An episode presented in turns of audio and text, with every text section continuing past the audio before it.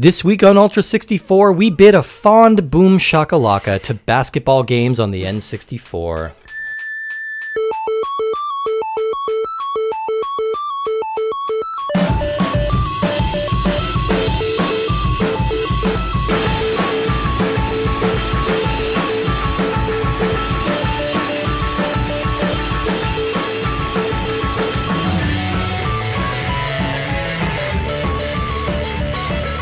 Welcome to Ultra 64. We are the internet's comprehensive Nintendo 64 podcast. Each and every week, we are playing a different randomly selected game from the Nintendo 64 catalog, and we are just dunking all over it. And my name is Steve Guntley. Hi, I'm John Grisham enthusiast Woody Siskowski. That's this was based on his novel, right? It is, yeah. John yeah. Grisham's Courtside. Yeah, exactly. John Grisham's starring featuring Kobe Bryant. as a determined Southern lawyer who's uh, fighting the system. Yes, that's right. This week we are playing uh, three games with very clunky names: NBA uh, uh, Kobe Bryant in NBA Courtside, Fox Sports College Hoops '99, and NBA Courtside 2 featuring Kobe Bryant. Okay, so lots of words in all of They, those. they got him on the way out. They're, got- like, they're like, all right, you're you you you you just moved down to featuring. You're right. No longer. I really want to know what happened. If just that was like a bad season for him, or what was going was- on. they were but- trying to get Tim Allen as the star and then feature Kobe Bryant. Tim Allen's courtside. Uh, yeah, but uh, all those words basically just mean we are playing basketball games, and it's the last three. rubber orange ball and sticking it between some netting. Sure. And getting paid millions of dollars for it. That I mean, it sounds. step up your game. This sounds really dirty when you describe basketball like that. You take an orange ball, it's rubber, you stick it in some netting, and then everybody scores. Um, yeah, I, I imagine that there's a way to describe every sport that it sounds dirty. So you all grab big wooden sticks Mm-hmm. and uh, well, and you slide around and you hit a hit a slippery puck over some ice. No, that didn't sound quite as dirty. Hold on to a leather egg and slam into a bunch of men. Okay. Yeah, I think that works. Yeah, Yeah, yeah, yeah. that's uh, I, I got that on pay per view. Well, we are uh, we're saying goodbye to basketball games on the N64. It's going to Uh, be a, a maudlin goodbye. It that. is. We kind of went out on a downer unintentionally. Sort of, yeah, kind of, sort of. It's it's a weird. Uh, we uh, we've had a weirdly inconsistent history with basketball games on the system, I think, because your number one game on the entire list is a basketball Ahead game. of Super Mario 64. Instead of ahead of everything is a basketball game, But and then everything else has just been kind of low, middling yeah. to low. Let's be honest. NBA Hang Time is barely a basketball game. It's really- more of yeah. just a craziness simulator. It's almost Like, a it's almost a fighting game. Yeah, Yeah. it's just really fast paced and goofy. you, but- you're fighting against physics. Well, let's see how these games stack up. Let's start with our first one here, and that is Kobe Bryant in NBA Courtside. It was released April 27th, 1998, developed by Left Field Productions and published by Nintendo Sports, and this is an N64 exclusive. Oh, you saying Nintendo Sports didn't decide to port this to the PlayStation? Shocking. Well, they had a deal for the CDI. Oh. In uh, Left Field Productions, we talked about once before. They were the team responsible for Excite Bike. Uh, weirdly, for a company called Left Field, they don't really have any b- baseball games to their credit. Uh, they got this job for uh, this game based on their Slam and Jam series, which debuted on the 3DO in 1995. Okay. There were three of those games, but outside of that and these courtside games, they really only focused on. Slam and on Jam is a very like '90s 3DO basketball game very sounding mu- name. What was the? Oh, I'm thinking. Of, I'm confusing it with Rap Jam, the one where you can play as Queen Latifah and like. There's yeah. a lot of like crazy name basketball games. Uh, Some I of them are them. just like the name of it, like Lakers versus Celtics at the 1992 playoffs. It's like okay, Those were the, very like, limiting. very influential because they were very early games that actually featured real players. Yeah. but they do have. They're definitely like spreadsheet the game. yeah, yeah, yeah, kind of like that. Yeah. Yeah, so Left Field, uh, they went out in 2011 after the release of their cell shaded combat racer Mayhem, which I think I said I wanted to try last time we talked about them. But have and not guess yet. what? Never did. Not high on the list. All right, I think we got to talk a little bit about Kobe Bryant. Uh, indisputably one of the best athletes to ever play the game of basketball. I don't think there's really any question about that. Um, weirdly, we were actually scheduled to play these games in late January, and we decided to postpone it because in on January 26th of this year, of course, uh, Kobe Bryant and his 13 year old daughter were killed in a tragic helicopter accident, which was very shocking, I think, across the board. Of course, six other people were in there as well. It was just a horrible, horrible It tragedy. It was an awful thing that had was quickly overshadowed by more awful things. Yes, yeah, it's been a it's been a rough year, and uh, Kobe's death was one of you know there, sometimes there's there's certain deaths that just kind of stop the world for, for at least for a little bit, Yeah. you know. And Kobe's was definitely one. Even if you're not like a big basketball fan, like I've never really been, like it, it's still a holy shit moment. Like oh my god, Yeah, Kobe, I mean, Kobe my, died. My like, mom called me to tell me this, and Yeah. we're not like again, we're not big basketball fans, and I, I, I was like, wait, Co- the basketball player? Yeah. and she's like, yes, and I'm like, really? Yeah, I mean, there was a lot. I remember reading on Twitter, everyone's just like, all right, this is fake, right? Please say this is fake. This didn't actually happen. But uh, uh, sadly, it did. Um, so let's talk a little bit about Kobe's career here. So uh, Bryant was born uh, in Philadelphia in 1978. He West was Philadelphia. born and raised on the playground. Is where he spent most I of mean, his days. probably because It could be. That's- Yeah, I mean, he was maxing, relaxing at school. Yeah, no. Shout out to T.L. Foster and his uh, uh, uh, Fresh Prince podcast.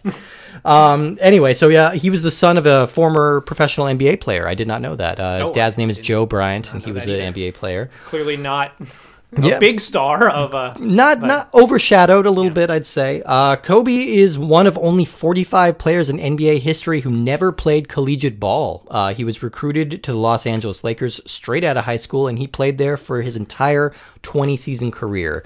Uh, I f- feel like some of the greats, some of the real greats, have gone this route. LeBron went this route. Uh, Tracy McGrady went this route. Amar'e I mean, Stoudemire Oh, you mean recruited out of high recruited school? out of Yeah, high yeah. school. Yeah, yeah, right. that's what I mean. Yeah, yeah. So you know, it's it's interesting, and it I looks mean, like it's it's clearly a sign that you're going to be a pretty great player if you're displaying that level of talent when you're, you know, three, four years younger than Yeah. these other guys who are playing at a higher. They've level. actually changed the rules now so that you can't do that anymore. You don't have to have played collegiate ball, but you do have to have played in a semi-pro league, and you have to be at least 19 years of age. So you can get order to join the recruited into like a semi-pro league earlier. You can, but yeah. You need to do at least a year with a semi-pro league before you can actually play in the NBA now. Did they give But, any um, rationale for why they changed that? Are I- they I just not think- like people being scouted in high school? There was a lot of controversy, and uh, well, some of the purists behind who like really love the sport are kind of they just feel like a high school player isn't really prepared for the stress and for the the pressure of being a professional player, and that like the collegiate process kind of wheedles people out, you know, and kind of like cuts people down, like so they're not getting set up for failure, you know. Okay, yeah, renowned failures: Kobe Bryant and yeah, LeBron James. Yeah, you know, but uh, a couple of them really uh, uh, bucked the trend, you know. So, but you know, whatever.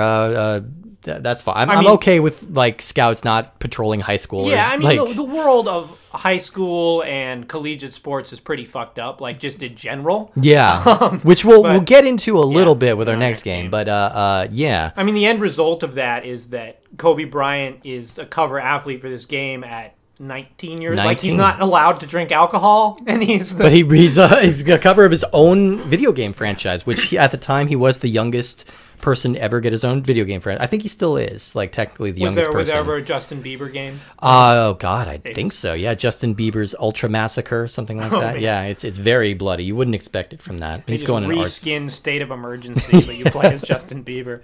baby, baby. Um, yeah. So uh, uh, Kobe was pretty much a sensation right from the get go. Like I remember hearing his name like the moment he stepped foot on the court. Like he was a big deal. Uh, he dominated the 1997 Slam Dunk contest, and he became an All Star by only his second season. He would go on to lead the Lakers to five NBA championships. He earned multiple MVP trophies, countless other honors. Uh, he officially retired from basketball in 2016. I mean, he kind of made like the Lakers sort of the definitive or like the dynasty team for a long time. Like, Oh, I mean, how many other players like spend their entire career with one team, especially a player as dominant and recognizable as Kobe? Like that's pretty huge. So he means a lot to LA. I and they, I mean, and general. it's sort of developed the reputation of like the Lakers are where you go if you want to try and win a championship for a while. for a while, yeah, they were pretty dominant for the the last like I don't know. And it just it really years. set up. I mean, one thing that's worth I think just putting out there is you and I don't have a particularly strong attachment to Kobe Bryant. Like, No. we're a couple of white dudes who don't live in LA, don't care that much about basketball. But I think like what he meant for the city of LA was like really significant. It's It- it's that's like LeBron for Cleveland. it's it's what makes him a little difficult to talk about. And I guess we should mention, you know, the the, the shadow kind of hanging over Kobe's legacy is uh, this rape allegation that came up against him in 2003. Allegedly, he was uh, uh, in Colorado for a knee surgery, and the night before his procedure, uh, he was accused of raping the hotel clerk. Um, he claims it was a consensual ex- uh, experience. Uh, she disputed that. She eventually dropped the charges, and they settled in civil court for an undisputed amount or undisclosed amount.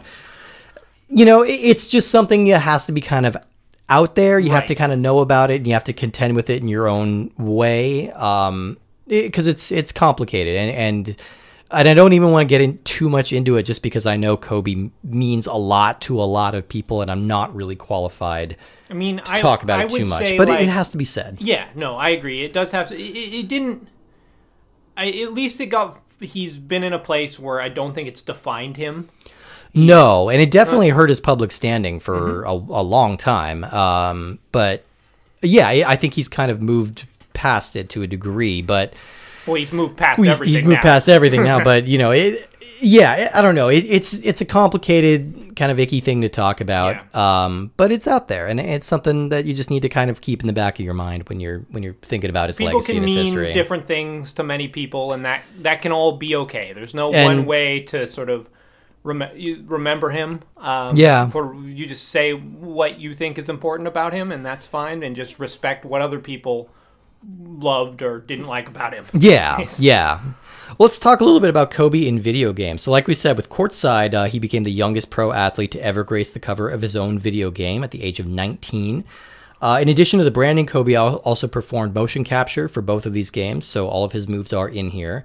Uh, this series is the first to bear his likeness, uh, except for the NBA Hangtime game, where Yeah, he appeared in, NBA as his. Time. I Uh, believe it's his rookie year. He's kind of buried, like he's like the fifth string guy on the Lakers, but they got him in there. Yeah. Um, so outside of this franchise, he's been the cover athlete for NBA 3 on 3, NBA 07 and 09, and NBA 2K10 and 2K17.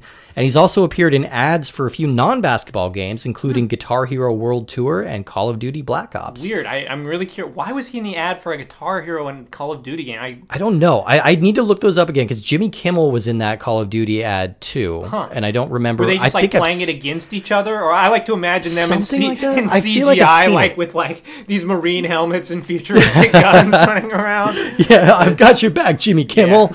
Yeah, I don't know. I, I remember these commercials vaguely, but I don't remember the exact uh, um, gist of them. One thing that um, I think is worth noting about Kobe Bryant in sports is for someone who was such a superstar, Hmm. um, he wasn't he wasn't the same as Michael Jordan or Shaq, who sort of removed their license from the Player Association, eh, which was very frustrating if you were like an NBA Jam Yeah. standby and those guys were not in that game. Right. Um, whereas Kobe, you know, would be the cover athlete for these other things. And he would be in like NBA Street, and Yeah. so that was just I don't know. That was always more satisfying. It's like, oh, Michael Jordan couldn't be in this game because he had to go save the chaos in the Windy City, and Shaq had to like battle demons in this other dimension, so he couldn't play NBA Jam. I mean, it just happens. I mean, but Charles Barkley could go to different dimensions and come back. I Yeah, mean, I don't see what the problem was. Yeah, Yeah, I don't know. I don't know.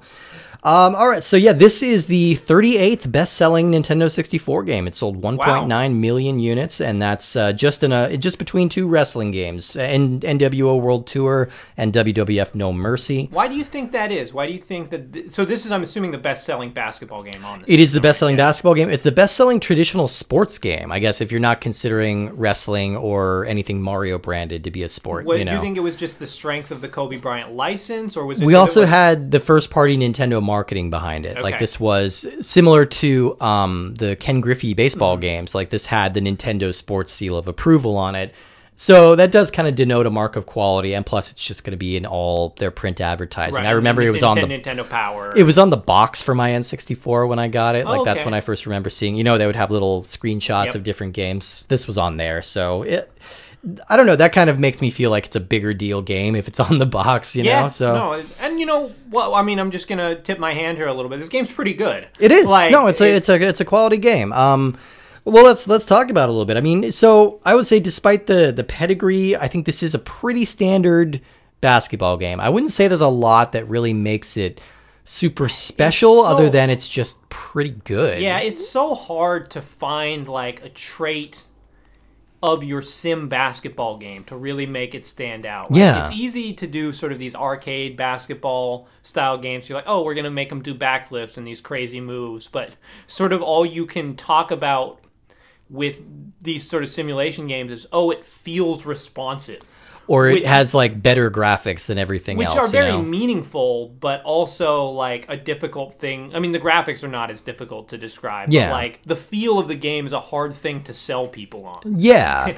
I guess the the hook here would be that you have the ability to set your formations by pressing buttons on your D-pad or Right. like which is uh it, it offers a little more depth and complexity I think than most of the other games we've tried. But like if you were to put the the opening screens from this and NBA Live and NBA in the Zone like next to each other, I wouldn't be able to tell which game is which. It's kind of all the same menu style. Mm-hmm. And they have all the same modes. This one has three basic ones. It's like exhibition, which is a quick game, season, which is a long game, and then playoffs, which is a series of long games. Like that's, well, I mean, yeah. that's kind of it. I mean, season is you know a series of series of games. Oh yeah, I got those flipped. Yeah, yeah, yeah. Um, all of the modes here can be played solo or with two I players. think, I Um, think is it not four player? Oh, this one is four player. Yeah, I'm sorry. Uh, College Hoops is only two player because, of course, all it you want to is. subject someone to. Yeah, uh, and this does feature the full NBA license and uses uh, uh, the NFL or NBA PA.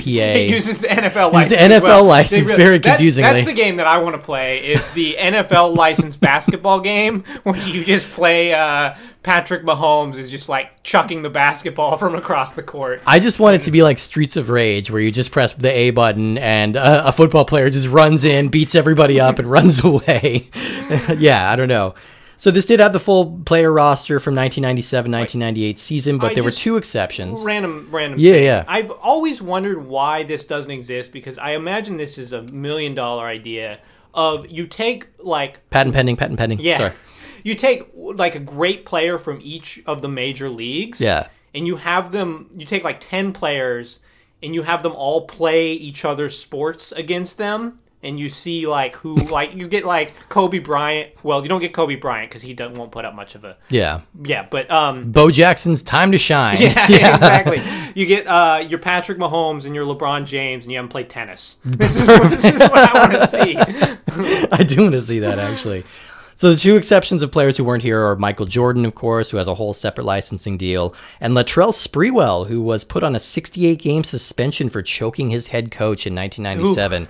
That was a big deal. Yeah, I remember that. That was a big. Uh, That's when you get a little mark on your record that says difficult. yeah, yeah, yeah. It's like whoops. Um, yeah, yeah. So not really a whole lot to say about I mean, this we'll, one. we'll like, try. Well, let's try anyway. I'll try, I'll try, all like- let's go one by one here. Okay. So this game looks fine. It does, yeah. You, you don't really appreciate the fineness of how a game looks until you play games that don't look fine. right. Um, yeah. because sort of what you're looking for in a basketball game is the characters to look like humans is sort of your first step which is not always easy Mm-hmm. No. um, and then to go a little beyond that to them sort of look differentiated from each other Yeah. like because so many of these n64 games just kind of the characters have a big facial mash Oh, God, that- took a waffle iron The hockey games have been particularly bad about that. Yeah. Like all of them are just like uh, 50 identical models, like with no faces. and, and the football games are that way too everyone's just so bulked out that there's no differentiating between players yeah. Um, and this game sort of fits those molds. Um, Yeah. It, it looks good. The animation looks good, and it runs very smooth. It, you know, I wouldn't say that like it is anything eye popping, but it works fine, and it sounds good. Mm-hmm. Like you definitely get those basketball squeaky sounds, and they have all the names of the players that they'll say. Yeah. Um, they have they have uh, a real announcer. I think it's Chick Hearn doing the the play by play. He's not which is- super. He doesn't say a ton during the game, um, but he calls you out every player's name. You know, he he clearly recorded voice clips for every player in the league. So good for him. Yeah. at uh, least at least the starting squad of each of them. Right, yeah. So your A button is going to be your uh, your pass and your steal. Your B button is going to be your shoot, and then your Z button is going to be a little turbo where you Yep. can uh, run. You've got a stamina meter that wears down as you go on. Um, this game's. Left, Pr- left C gives you a little dribble trick, so you can try to get around people. I feel like this game has more uh, effective defense than anything else we've seen because like Yeah. a player can block you. Like you can, it'll stop. I feel like you can charge past players in other games that we played, mm-hmm. and this one they'll they'll brick wall you. you know, right, I, I guess that's sort of what I think would make this game sort of stand out. Is it does sort of force you. I think if you were to play, like, if we're just playing against each other, you're not going to get this experience. But like, if you're playing against the computer on a higher difficulty, you're going to have to figure out more creative ways around the defender. Yeah. There's so many games like this. You know, you just turbo and like dribble past the defender and go dunk it. Yeah. Here, you run in the defender and you stop because your character picks up the ball. Yeah. Um, so you would need to use something like calling for a, a pick or sort of there's a um, I think this game has a give and go option and just doing different things like that to try to find your way around a defender and actually get open for a shot. Yeah, yeah. I mean, it, it worked well. There was a weird thing at the beginning trying to boot the game up where, like, uh, it, it requires 107 pages Yeah. on your control These or your games control and pack. controller packs are just insane. Out of control. Out of control. Just- You're just like, well, I guess I'm never using this controller pack for anything else. and like I guess it has a creative player option, so like you can you can do that, uh, Like, uh, and in that's that tends to you can mix up the rosters. yeah that tends to eat up a lot of space. But I I don't think anybody has that much free space I mean, their it's control literally an packs. Entire controller pack. it's the entire thing, and it, it was giving us guff, like not really letting us start the game without clearing the space. So we finally just had to pop the controller pack out and restart it and just do it, yeah. without. Uh, but it was kind of a weird roadblock right at the beginning. I'm like, oh, okay, all right, we're, Yeah, we're gonna do this. controller packs in general are just sort of a weird bummer of a thing. Yeah. Um, from like PS, any any system that didn't have memory save but also didn't have a hard drive built into the system yeah, feels very weird because you look at this controller pack and, or like a PS1 controller pack and you're like, oh, my saves are just on this forever. Yeah. like I can't transfer them like I could in a PS3. right. Like, yeah, they're just done. Yeah, yeah, yeah. Um, I don't know. I I, I think. I, I enjoyed my time playing with it. It took a little bit to warm up to it a little bit, Yeah. but uh, once you get into the swing of it, it's it feels like real basketball. Uh, it, it feels good. It feels uh, uh, responsive, I mean, I and think that what based on like the Ken Griffey Jr. games, what these first party left field or the Nintendo sports division does is they make the game sort of accessible and and polished. yeah, yeah, yeah. Like there's, there's you're not sort of bogged down by too many mechanics. This game does annoyingly like I, I just really don't like basketball penalties Mm-hmm. like in video games. They just never seem to work. Of like you're trying to steal and you get called for reaching, or it's really easy to step out of bounds in this game. yeah, And all that stuff just kind of serves to slow it down. I don't think makes it any more fun. yeah, yeah. Um, do you have anything else to say about this first one? No, not yet. Okay, all right. We might come back. We might loop back around when we're talking about the next. But let's let's take a little break from the courtside games, go chronological, and talk about Fox Sports College Hoops '99. This was released October 31st, 1998. Sorry, we don't get a jingle on that one. Year early. Uh, it's developed by Z Axis and published by Fox Sports Interactive, and it is an N64 exclusive. Uh, so Z Axis, we talked about them once before, way back in our very first episode, because they made that reboot of Space okay. Invaders. Uh, as a A refresher, I don't think had a z-axis, right? No, it it, was two dimensional. Holy Only shit! had an x-axis. Whoa, whoa! They dropped the ball on that. Uh, so the company was founded in Foster City, California, in 1994, and they weirdly have a very similar output to Left Field. Uh, this is their only basketball game, and most of the rest of the stuff they did were. BMX or motocross games. Their biggest hit was Dave Mirra's Freestyle BMX, which is a totally decent Tony Hawk knockoff. Yeah, uh, if uh, and that caught the attention of Activision, who made the company one of their subsidiaries in 2002. But this partnership was rather short-lived, though, because their first games together were Aggressive Inline and BMX Triple X Steve's all-time favorite my all-time favorite game that I've never actually played. um, but you just you just look up screenshots on the oh internet yeah, every day. yeah, yeah. I love a good blurry pixelated boob. Yeah, that's You- my you- you- favorite. You, know the BMX XXX Reddit subreddit? Oh, yeah. Steve created that. it's me. It's just me. I'm the only one on it. Yeah. So join his subreddit, people. Anyone play this game? No. Okay. Bye. Yeah. These were. Uh, boobs. Ever seen them? Question mark. I mean, these these were for those who aren't familiar, uh, very crass attempts at aging up extreme sports I games mean, for the South Park crowd. fine. Like That's that's, all right. another like Tony Hawk knockoff that plays well. it Inline is skates, just funny yeah. because it's like your guy's a super badass, but he's supposed he's on rollerblades.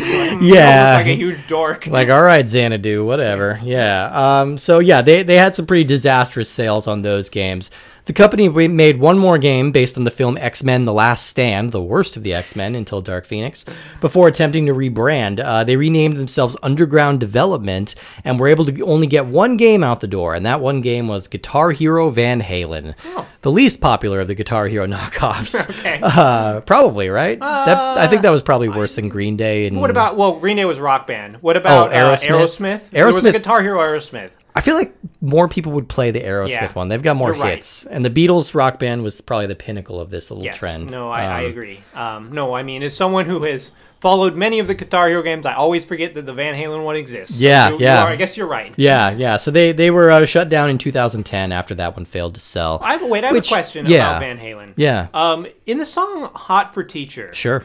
is it implied that the teacher is receptive and into the student's advances? Because like the video implies this. Yes. But in the song itself, there's no implication that the teacher is interested, aside from the student just being very horny. Oh, I got that it was like a Stacy's mom thing. Like it was all in his head that she was okay, putting on. I like I like that a lot more. Yeah. Okay. yeah. Good. I. I I, Uh, I, we- I well, we- want to we- see the follow up where like the teacher turns him down or something. Either way, we, we might as well jump onto the Fox Sports Interactive uh, Okay. because that was a short-lived branch of Fox Interactive, which is the video game subsidiary of the media giant, of course. Uh, there was really only one Fox Sports game with that label, and this is it. And you'll see why there weren't more. Uh, the company gave up on developing sports titles after that. They turned to focus on developing their own in-house properties such as The Simpsons, Die Hard, Buffy the Vampire Slayer, and Alien. So those are fine. Stick with Those, are those are all properties that we, we like. yeah, stick with those ones. All right, so the cover athlete this time uh, is a guy named Jeff Sheppard, who might be the least accomplished person to make the cover of a sports video game that we've talked about. Uh, he was uh, uh, at the time playing for the University of Kentucky. He was a standout high school player and had an exceptional career at Kentucky, where he won Most Outstanding Player for the '98 season and led the team to two NCAA championships. His professional career is one of the shortest that we've seen, though. He was drafted to the Atlanta Hawks in 1999, only played 18 games. Then he transferred to Italy for the next two seasons before being brought back to play for the Raptors, but he was benched that entire season and he officially retired in 2001. Uh, he and his wife now live in Kentucky and they run a youth basketball league. So that's cool. Do you think that I mean, do you think that you make enough money playing in the NBA for two years to retire on?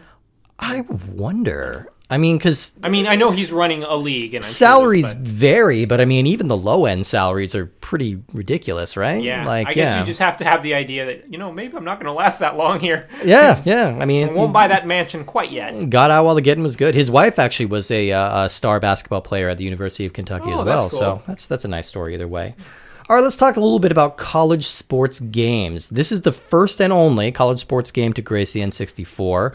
And NCAA games used to be pretty ubiquitous. You would see them in pretty much every genre. I, I remember that, and then it was they mysteriously kind of vanished. Like, Yeah. because sort of around the 2004 time is when I was most engaged with sim sports games. Yeah. I remember they would release.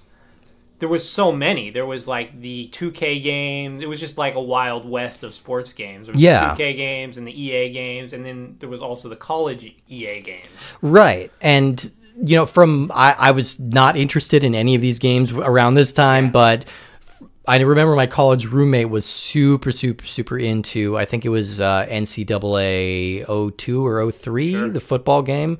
One of those, because those NCAA football games from EA were huge sellers, like to the point that they looked like for a while they were going to rival Madden. And that's kind of where the controversy came in because some uh, uh, people pointed out uh, very truthfully that players are not getting a cent from any of these games. Bullshit. Even like if you're the cover athlete, you don't get a dime because the NCAA's regulations say that you can't, if you're a player, you can't profit off your relationship with your school. Yeah, but the NCAA can. The NCAA EA can. Exactly. so these people were making money hand over fist while the players were basically being exploited for free labor. It's insane that somebody could use your name and likeness and you would not get any money for it. Yeah, yeah, and it's kind of ridiculous that it's and it still hasn't totally been corrected. There's a really good article in Sports Illustrated by Ross Dellenger who came that came out in May, I believe, uh, with the latest updates on this. Uh, his metaphor, he used a football metaphor for it. He said like, so if if the one end of the field is uh, a free open market where everybody can control their own likeness, and the other end is what it was Yeah. 20 years ago where nobody profits off of anything, then right now the NCAA is at the 50. They're they're figuring it out, but it's still not quite there. Uh, and I think until we get it to the the end zone there, I don't think we're going to see any other NCAA games. There haven't been any college sports And, games know, for we- six years now. We, we shouldn't. I No. mean, that's that needs to be figured out before they can make you know use people's li- likeness in good conscience. Absolutely. And I think if you got your likeness used for this game in particular, you should be very pissed. Or you should see a doctor because you've got some kind of bone disease. You've got something going horribly wrong that makes your limbs jut out in weird angles and they're all skinny and like narrow. And my God. Okay. So This game is part of the trend where every sport that we play needs to have just some unholy abomination of a knockoff low budget game. more than most, at, at least if we're strictly talking graphics here, this is a major turd sandwich that Oh, we're looking at right here. It like looks awful. We're sandwiched between two like really good looking sports games, and then this, which might be the worst looking I sports don't know. game, it, I don't think it looks. It looks as bad as the Mia Hamm game. I don't which know is saying a lot. worse, Yeah, yeah. might- uh, I don't. I don't. Was the Mia Hamm frame rate this bad? Uh, I, it was pretty bad from what I remember, but I don't think it was quite this Like I think sluggish. that the players in Mia Hamm looked worse. Yeah. But the animations in this game might look worse. I mean, we noted that like this game does have pretty good crowd animation. Like yeah, it's this got is this, that. may, this is maybe the only sports game where the crowd looks better than the players. They really Like, do. Oh my god! All right, so the modes here are even. I mean, it's pretty much the same modes as in every sports game. Again, very have, bare bones. uh, we have quick play and we have And season. season. I think that's I think it. that was it. Yeah, so it's less than usual. Uh, you get to choose from a lot of different real schools. Like you know, they, they have never that. get into any kind of college sports. Is there's like so there's so many teams. There's like hundred teams. Like I can handle thirty teams in the NFL. yeah. Um, but like they're like, oh, this is Oregon State versus Oregon. And Yeah. I Who like, cares? what? yeah.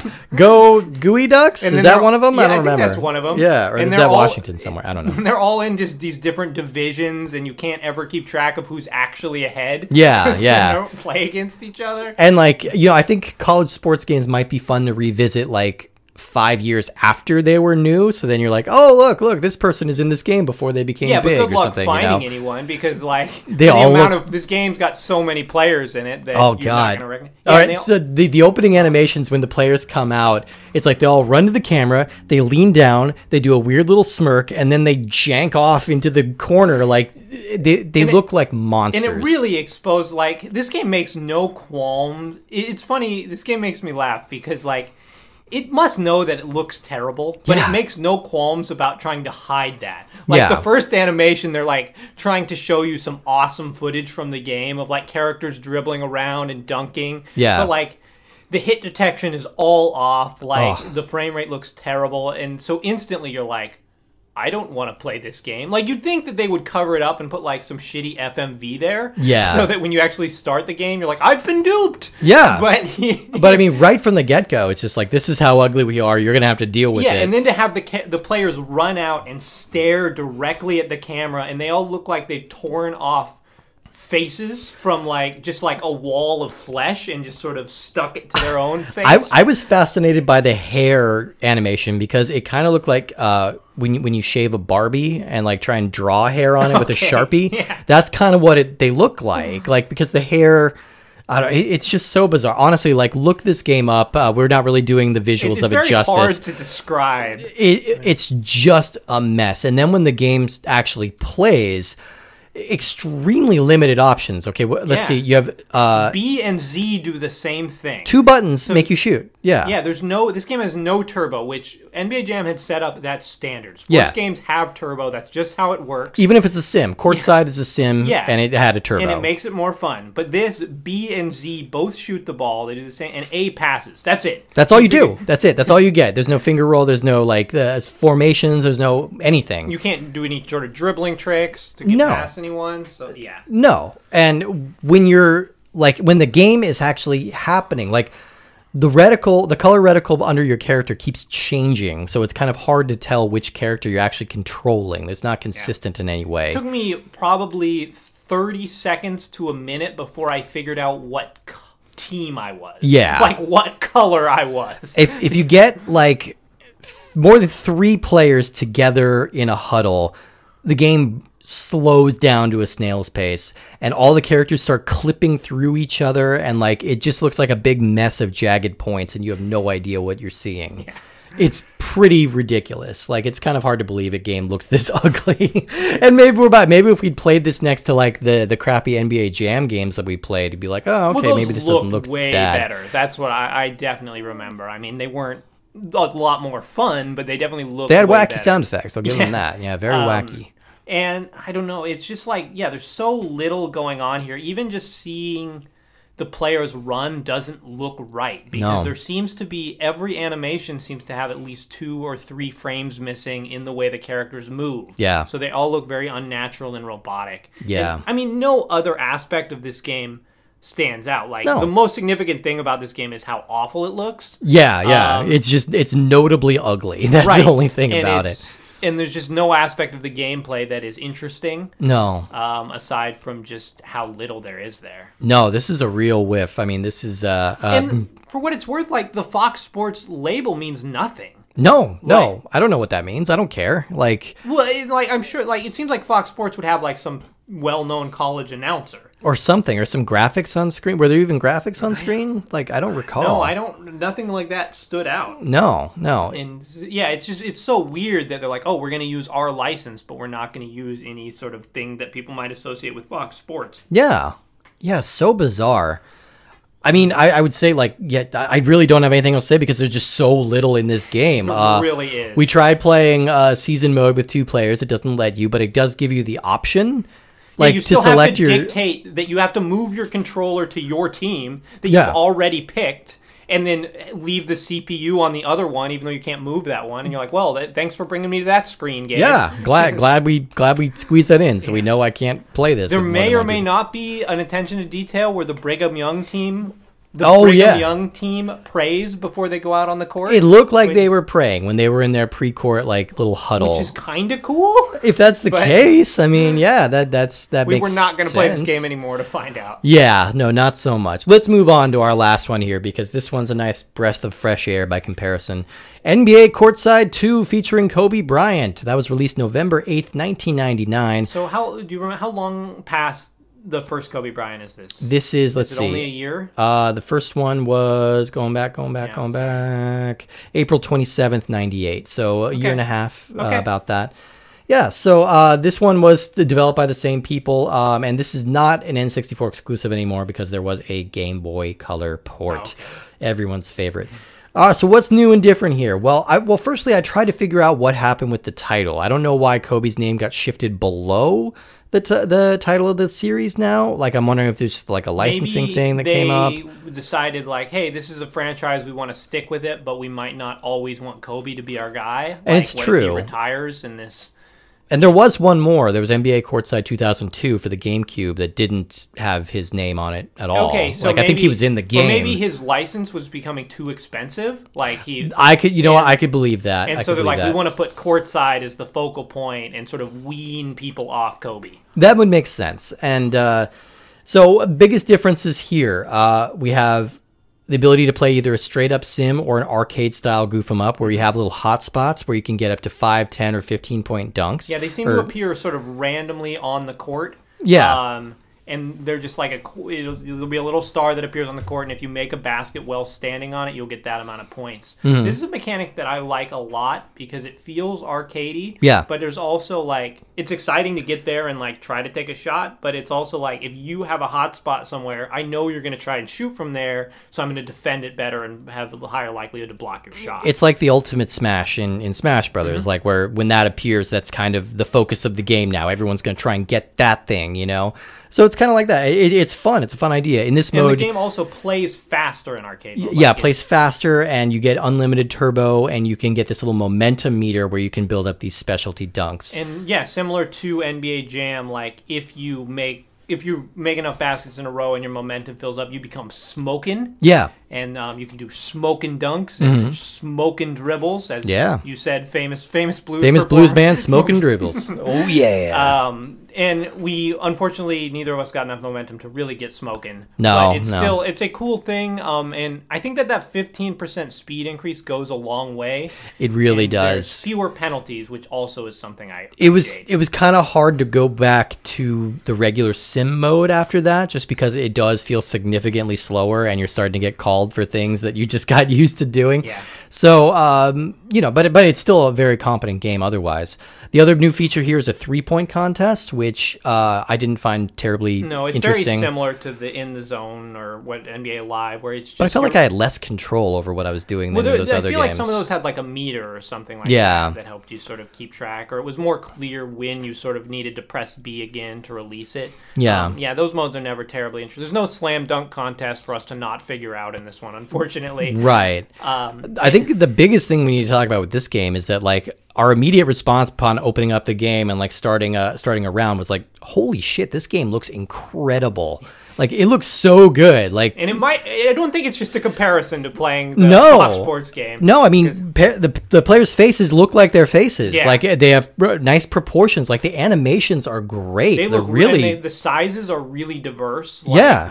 You're seeing real moves. You're seeing like like they always talk about players doing motion capture for games, but I don't really notice it most of the time, Mm-hmm. especially in N64 games. Here you can see it. Everybody seems to move like they're a real person, which is very cool, and it doesn't slow down the gameplay at all. No, Uh, it- it- I- yeah, I was it is impressed. Really impressed. That's why I asked if this game came out more than a year after the first one because it almost seems like they had rebuilt the graphics just sort of totally fresh. Yeah, Because yeah. the first one, like, it was clear that all of the player models are just sort of built from the same basic model and they look kind of similar. Yeah. This one, like, your John Stockton and your Karl Malones look very different. Right. Like, yeah. Exactly. Yeah. And my boy Detlef Schrempf, Yeah. the one name I know. um, yeah. Parks and Rec. It it I mean it played great. I think uh, it still got the same uh, depth and complexity of Courtside One, Mm-hmm. but I think the addition of this arcade mode really puts it over the top for me. Yeah, I the think- additional modes go a long way. And oh, and the the presentation is so much better. Very weirdly, the person who had this cartridge before you decided Oh, yeah. that the way that they wanted to play NBA Courtside 2 was silently yeah. And with 10 minute quarters. Dead silent, like uh, crowd effects, sound effects, everything turned all the way down to the bottom, and then ten minute long quarters. So Which is, which is very. It's like it's evidence that they just didn't like this game because rather than mute their TV while they were playing it, Yeah. they're like, I want to listen to the sound for other games, but Yeah. not this one. But I don't know why because this game sounds great. sounds fine, and you get a lot of voice samples again. so Chick Hearn coming like- back. and he he talks like the first game. You know, the things he said were fine, Yeah. but he sort of only commented when you make a basket. Like here, he'll comment fairly constantly, Mm-hmm. and I imagine it would get annoying if you were playing this game a ton, but it didn't in our No, at not all. really. I mean, it's clearly like kind of soundboarded, you know, Mm-hmm. where it's like uh, uh, Bryant does a slam dunk, Yeah. or like what was the thing? Finley loves to dunk, or Oh, something yeah. like yeah, that. Yeah, it sounded like a personal ad. Yeah. Finley loves to jam. He enjoys. he enjoys a good dunking. Yeah, it's like good for you, dude. Awesome. Yeah. Um. So the, yeah, there's great voice samples in there. So I don't know who the weirdo is who was playing 40 minute games in dead silence, but uh, all right, hats off to you, dude. And that's that's cool. Hopefully you were listening to our podcast while you were doing that. Except it didn't exist in the because past, I, yeah. you know, whatever. this is the plot of Back to the Future Four. There it is. Yeah, yeah. Marty's now a podcaster. Yeah, absolutely. That would be accurate. Yeah, uh, I I quite enjoyed this game. I thought it was a Yeah. lot of fun. Um, uh, it, it's you know if, if we're gonna go out on a basketball game, I'm glad we went out on this one and not college college hoops. Oh, Yeah, because that would leave a sour taste in my mouth. Yeah, but- and we're not saying a ton about it because it's just it's not you know it's not a whole lot different from the first uh, courtside game, but it, Which it is itself- very noticeably better. Like Oh, yeah. and that goes a long way. So much of these sports games are you like I get you're like a shrug of whether or not it's better. This game is like it's clearly better. yes, two thumbs up. this is the way to better. go. Yeah, NBA courtside two is the way you want to go if you're going to get uh, one of these basketball games. Yeah. Like, uh, well, hang time is obviously the first Well, way to go. let's move on to our rankings. Let's move We on to our right rankings. Let's do that because uh, each week we are ranking the games that we have just played, and let's do that now. Uh, do you want to go first? Sure, I will go first. Um, so yeah, I mean, I'm sure we're gonna have the same opinion on this. Um, Probably. Courtside Two, I think, is the best, you know, sim basketball game for the N64. I, I think so. Yeah. um, it certainly looks the best. It's the most inviting, and I think it has depth if you wanted to go play it. So, um, well, I guess I'll go in order here just so we don't get confused. Okay. But, um, Courtside One is not quite as good, but it's still uh, probably the second best. sure. Um, High quality game. Yeah, um, that's going at number 120, Oh. which is right above Space Invaders. Um, yeah, I mean, the thing about these genres is as you know, as competent as these games were, it's still kind of a boring genre. Sure, that I have yeah. trouble really getting into. Um, Fox Sports Ch- Chat, whatever it was called, Fox Sports College Hoops is a garbage game. It's so bad. It was really bad. Um, it's going in this little zone of terrible sports games. Um, number two twenty eight, which is right under Mike Pizza's strike zone. Mike Pizza. I love good old Mike Pizza. And I think two under the Mia Hamm game. oh, where did Courtside 2 go for you? You, Oh, yeah. Do you think you can put Mia Hamm on a Mike's Pizza? Yes, put me a ham on a Mike Pizza, serve it up to these college monsters. it, it- it's hoop shaped. Um, yeah, and uh, NBA Courtside 2 is going at number 84, Oh wow, um, which is, I don't know, somewhere. So, it's somewhere in there. It's somewhere in there, like Five would say. But yeah, it's uh, that's like 40 above uh, the first courtside. So Yeah. that's pretty significant. And weirdly, I went way higher on these Oh, with okay. than you did uh, because uh, I, I was really very very impressed with these courtside games. I think they're very high quality. Uh, courtside two is the best one. I'm putting that number 44, and that's underneath Wayne Gretzky's 3D hockey. Okay. Courtside one is going right below that, 45. I think perfectly high quality game. I think if you have the choice, get two, but you're not going to go wrong if you get one. yeah, it's probably fine. like you'll find it in if you go to a used game store. It's probably like in the fifty cent bin. Yeah. like they're feeding they're feeding it to the store cat. Exactly. Yeah. And then uh, in one of the biggest drops that we've seen, College Hoops is going to 226, which puts it just under Asteroids Hyper, whatever it was, Hyper Drift Stab thing. I forget what that one. stat thing. I forget what that one was Featuring called. Mike Piazza. Yeah, it's. Uh, but I mean, that's almost the one I would recommend most, just because I think people need to see how crappy it is. Look up a YouTube video for how crappy this game looks. It's I pretty mean, hilarious. Yeah, the other thing that's tricky is these are just weird. Like courtside games are fun, but I can't imagine that if this is what you're into, you'd play this instead of NBA 2K. Oh yeah, yeah, no way, no way. Well, awesome. Well, we have many, many awesome letters here today. Awesome. Uh, I love getting letters from people. You can write in at ultra64podcast at gmail.com if you want us to read your letter. Let's start with this one. It says, Hello, Steve Woody, an intangible guest who can only be sensed as a vague presence. Oh I him. hey! Long-time listener, second-time writer. I just listened to your most recent racing game episode, and in the letters, you talked about the spooky moments of Ocarina of Time. Mm-hmm. What are some moments in games that have given you a scare that have stuck with you? For me, it's that mm. damn Licker that jumps through the interrogation window in Resident Evil 2. Yep. Famous, famous one. It made me literally scream on the N64, and the moment I walked into the room in the remake, I turned around and decided to do that later because it was still a potent memory. I think I did the same thing. Um, also, to answer your question on video game crushes, mine would be Cremia from Majora's Mask. I don't Well, remember that character. uh, while the same character model as Malon from Ocarina of Time, Cremia is a real independent woman who seems to be running the ranch without the help of any men. She just seems more strong and three dimensional character than Malon. And that is from Adam in Texas. Thank you, Adam. That's a good question there. Um, big scare moments that get me. I still think. Well, okay. There's uh, there's a recent one. Actually, the recent Resident Evil 2 scared the piss out of me when Mr. X first appeared, and when I realized that like he just doesn't stop. There's nothing stopping him. You just have to like whatever you're doing, you have to stop, escape, try and lose him for a while, and then come back and try and solve that puzzle because he's coming after you. The other thing was the first time I saw Pyramid Head in Silent Hill 2. Uh, because the first time you see him, you're exploring an abandoned apartment building. Nothing's like getting at you or anything, but there's just some creepy noises. You come to the end of a hallway, and there's uh, the hallway's barred off. There's like jail cell bars, and Pyramid Head is just standing there and he doesn't make a move at you and you can't do anything to hurt him he's just there and that scared me so bad like i hadn't even seen him do anything yet and then later you see him do horrible things to one of those mannequin monsters uh yeah You, you play a lot more horror games than I do. I've Oh, yeah. never been a big horror game guy. Um, I love 'em. The the main memories I have of games that parts of it scare me are both uh, Resident Evil 4 because that is a horror game I really like. yeah yeah Um, and is the you that ch- guy that gets a chainsaw? You go into the village like really early in the game, and this guy pulls out this chainsaw at you, and that part freaked me out. There's also a section much later in the game where you're in a laboratory, and there's these weird dudes who like exude spiky spikes. guys oh they i hate those, guys. Those guys, guys were really scary.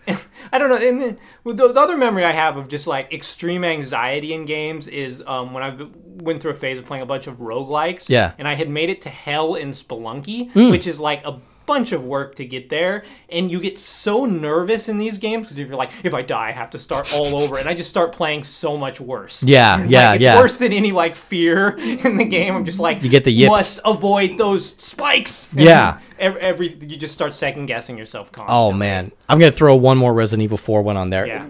Did you ever like you know there's that that like fish monster that you fight when you're out in the the boat, boat? yeah. Have you ever gone out and shot at the water before you got in the boat?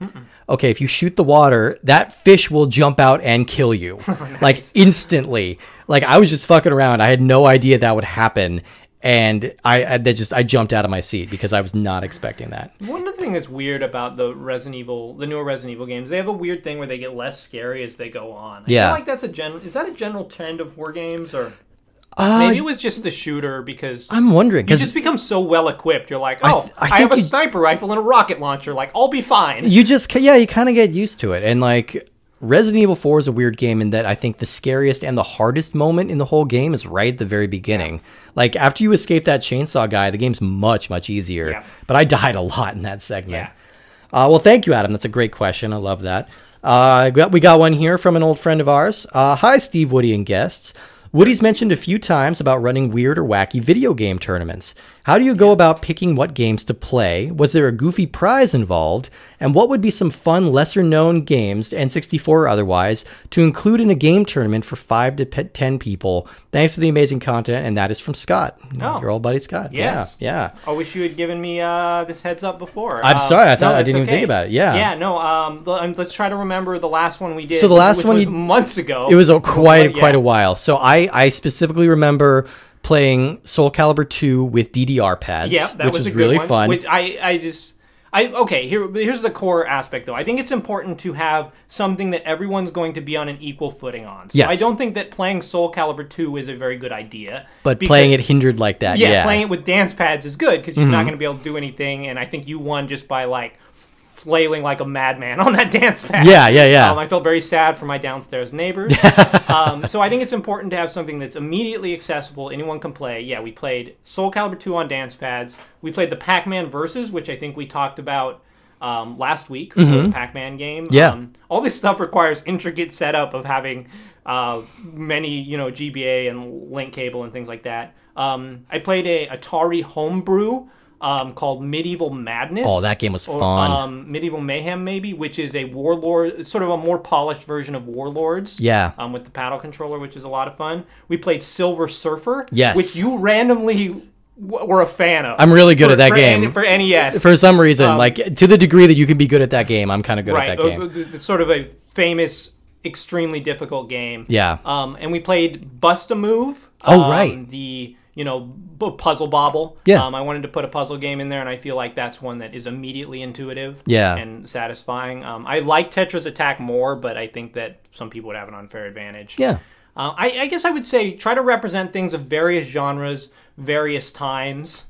Um, Me and yeah. Nicole did one a while ago where um, we were playing Pokemon Puzzle League Uh-huh. on one player, but like the the player controlling it was blindfolded. Oh, And they could only play from the other person's instruction. Oh, so you're going that's like really like up, swap, left, swap, right, swap. You do like so a like team tournament. Like a team tournament, and we just see how far we can make it. Um, I like that. Oh, and the That was other one fun one. was uh, Point Blank, the light Oh, Point game, Blank, which yes. Was I love that game, but it was hard to sort of get that set up correctly. Um, So I, I would say the trick is, yeah, diversity of systems, diversity of games, something generally even footing, and try and find a weird way to mix it up. Like try and find a different control m- method, or um, or play the uh, uh, uh, NBA in the Zone 2000 free free throw mode. or slam dunk contest. Slam that dunk no contest. One can figure out. Yeah, we had a lot of fun trying to figure those out. And, and um and, and the last question is as for the prize, um I believe it was a pint of Mallard ice cream that I, Yes, I had purchased. Yes, Mallard ice cream, local Bellingham ice creamery, very delicious. Yes, and I I would say one of the like I considered it a great success because the person who won was not a person who had I mean who has played many video games, but they were not a person who's played a lot of console video games. Yeah, yeah. Their expert their expertise was more in like grand strategy PC games. So I was Right. very excited when they won and beat like you, me, and Jeremy. yeah, yeah, yeah. That was super fun. Thank you for the question, Scott. That was fun, and I'm I'm itching now Yeah, to have us- another one of these. Send us your list if, you, if any of you have ever had a weird video game tournament. Send because I am always on the lookout for like these kind of games that are just sort of immediately accessible and fun and Yeah. out of left field. I would uh, say like not. I mean, these are hard to track down, but I have an N64 Power Glove made by like a third party peripheral, and we've tried to play Mario Kart on that, like w- steering like with your wrist. It's really hard to control, but it's kind of fun. Um, all right, cool. Our next letter.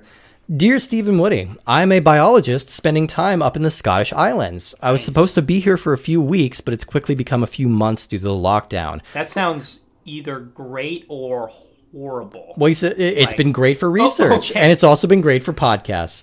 I've been listening to a lot of podcasts to help drown out the sound of fulmars and puffins, and I'm happy to have discovered this one. It's been great to hear about some games I knew from when I was younger, and about some other ones which I've never heard of. Thanks also for not pausing for the virus. Fair play to you for powering through.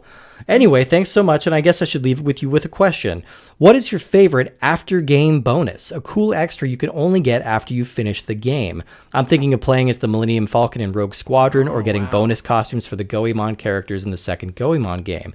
And that's from Korsti, currently in the Orkneys. Man, I'm I'm, I- I'm jealous of that guy. I never would have understood that this is how this name was pronounced. It's C I O R S T A I D H, and it's pronounced like Korsti. So thank you for provi- providing the phonetic uh, sounding because I would never have gotten that. But that's really awesome. That that's cool that you're studying puffins, in Puffins are who Scotland. you want to be hanging out with. Right now. totally. You don't have to socially distance with puffins. Yeah. Oh no, not at all. Not at all. Uh, as far as post game bonuses, um, I don't even know if this really counts as a bonus, just because it's kind of the way you play it. Right now, I'm on my third playthrough of Fire Emblem Three Houses. Um, I'm playing through as all the different houses, and they have pretty dramatically different stories and pretty dramatically different ways to play. Um, but I mean, yeah, technically those are all kind of available from the get go. Um, I need to think about that. Do you have any off the top of your head? Well, I'm still in the Resident Evil mindset. Um, Yeah. Thinking about, and I believe you get sort of silly costumes in there where the, the girl you have to rescue is in like a cheerleader outfit, which I I don't know if that's that great, Yeah. but it is there. Um, Is that a? Th- I mean, is that still a thing for people? I don't know. I guess it must be, right? I feel like that's one of the classic like tropes of like sexy costumes is cheerleader. I don't know. Maybe I've just never been a jock and I didn't get it, but I don't know. Um, and then um, I'm thinking about other N64 games. Like you could unlock a lot of stuff in GoldenEye. I Yeah. feel like a lot of those bonuses in GoldenEye were really cool. Like the other, all the other characters you could play as, the civilians, sort of a bunch of different game modes and levels. Though I Mm-hmm. think 90% of what happens with GoldenEye is people just put in a code to unlock all that stuff. Oh yeah. that game is so hard to actually unlock everything. Yeah, yeah, I- yeah. I think that would be a good one. Yeah, I don't have, a, yeah. I don't have a great answer right now. It's I think definite- mostly I, I just really like unlocking characters in things like fighting games. I like unlocking characters But and most um, fighting games should be smart enough to like you'll unlock things before you actually beat the game.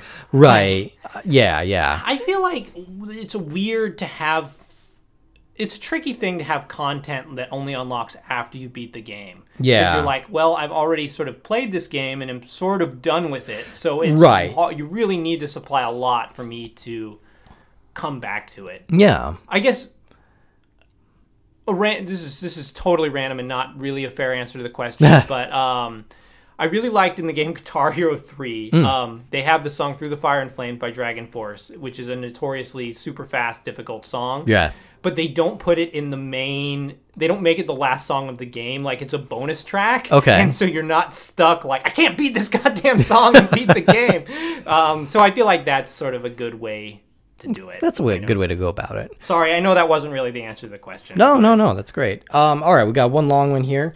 Hi, boyos, and if applicable, guest.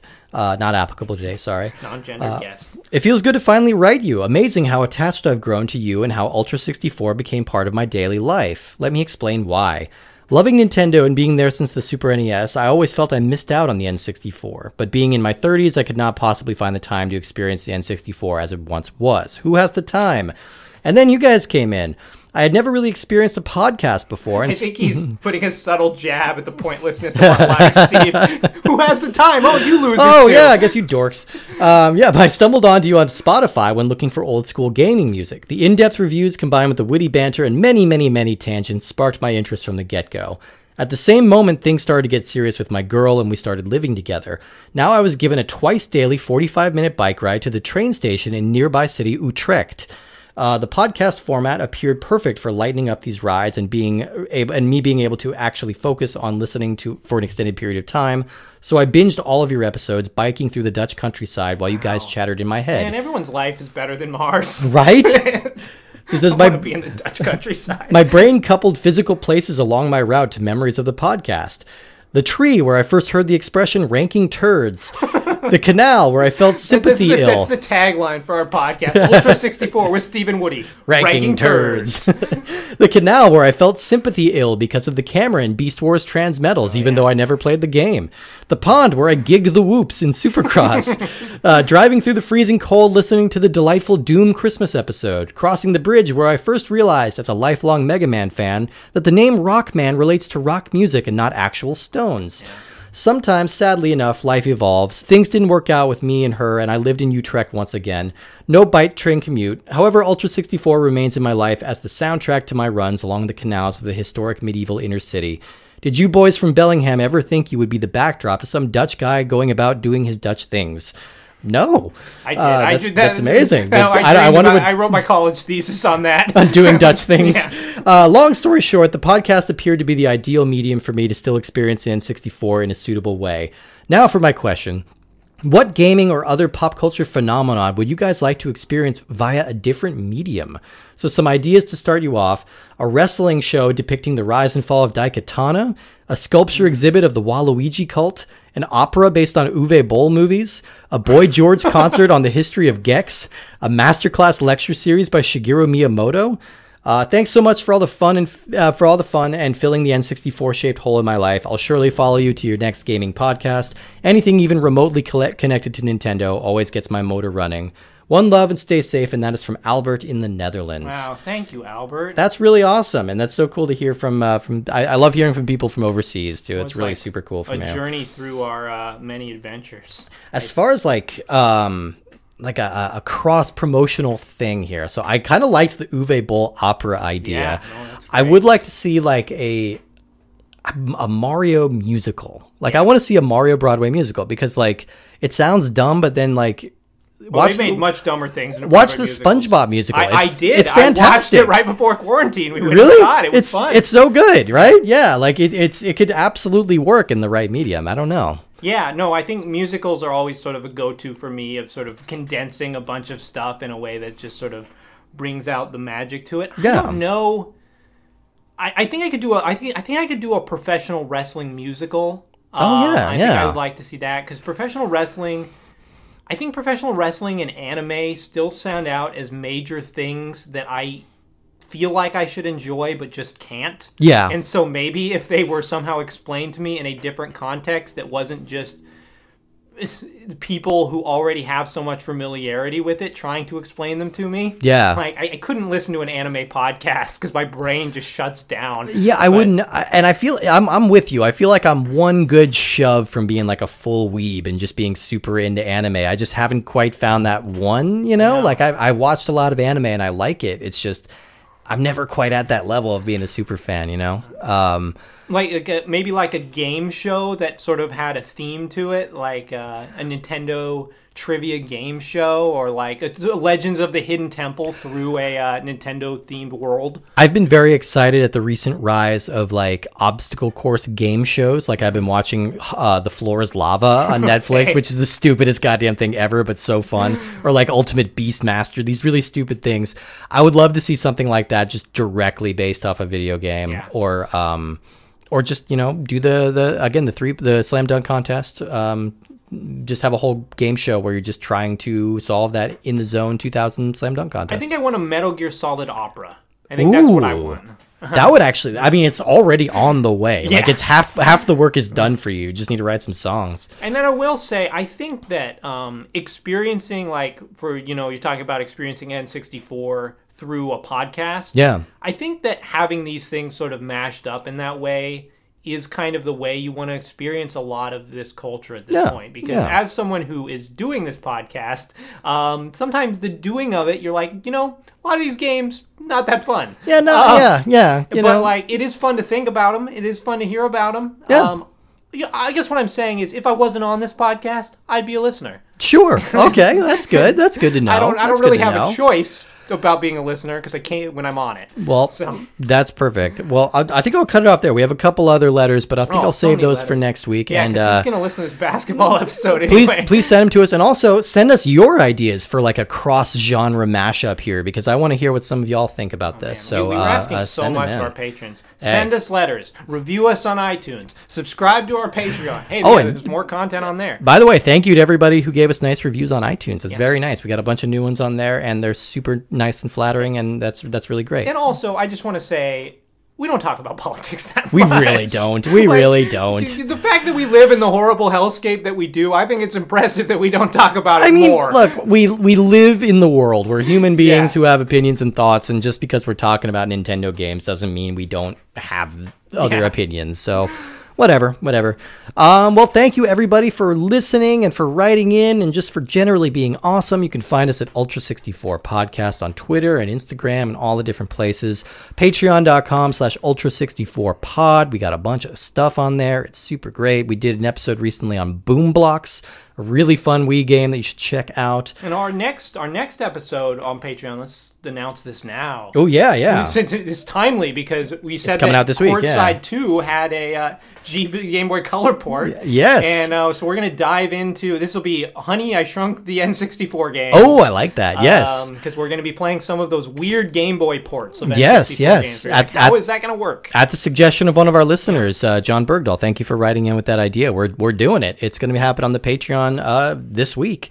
So check that out. Um, and don't forget to tune in to our episode next week because we are talking about a game that I know absolutely nothing about. I've never seen a frame of it called Rocket Robot on Wheels. Ooh, I'm excited. So I'm excited to dig into it. Uh, I love going in with a blank slate. Got so one of them red carts. Ooh, I do love a good red cart. It's just that and Spider Man, right? In one of the baseball so. games. Yeah, yeah, it's about it. Anyway, check that out. Uh, I, I think we've we've effectively uh, blown the whistle on basketball games. I'm out of sports metaphors. Uh, I've got enough to sustain us through the last over- few. We've gone over and back. We've spent three in the key, Hmm. and now we're going to reach into the next episode. Of Ultra I'm smoking dribbles and I approve this message, baby. Yeah.